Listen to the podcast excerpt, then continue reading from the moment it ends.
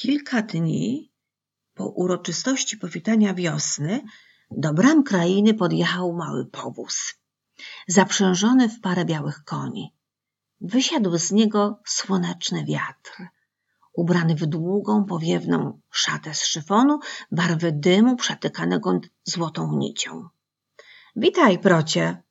Odezwał się miłym, ciepłym głosem do otwierającego furtę owczarka. Jestem posłańcem królewskim, wiozę list do Noruni. Witaj, słoneczny wietrze, odparł prot, kłaniając się nisko. Wejdź, proszę. Królewski posłaniec skinął głową i uśmiechnął się serdecznie, po czym ujął w dłoń swą szatę, płynąc lekko w kierunku Alei Lipowej. Zatrzymał się przed domkiem oznaczonym numerem dziewiątym. Norunia i Sybi zabrały się właśnie do sadzenia bratków na klombiku przy furtce. Tusia grabiła trawnik, a Dino i Gucio przycinali w ogrodzie gałęzie drzewek owocowych.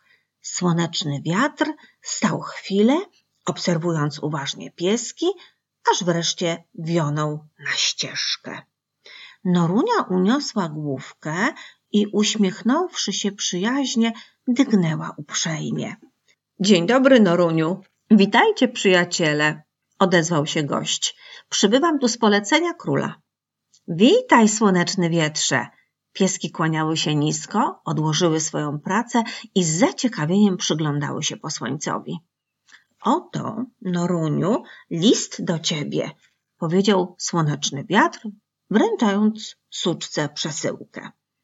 Norunia podziękowała i otworzyła zapieczętowaną złotym lakiem kremową kopertę, na której wytłoczono herb słońca. Wewnątrz znajdował się elegancki kartonik.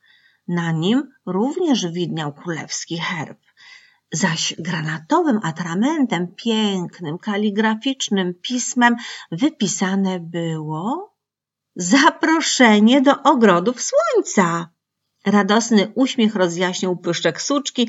Król zaprasza nas na podwieczorek.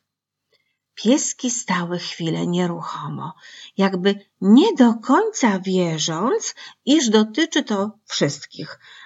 Ale słoneczny wiatr rozwiał ich wątpliwości.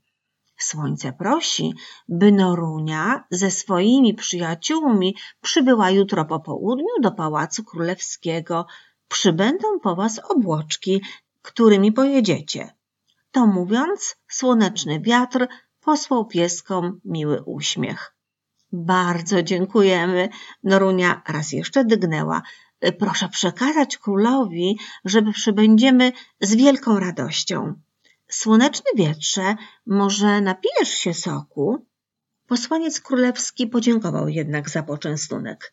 Pozostałe pieski skłoniły się słonecznemu przybyszowi, który raz jeszcze uśmiechał się ciepło i powiał w kierunku bramy, gdzie czekał nań powóz.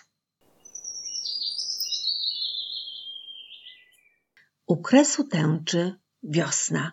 Katarzyna Winters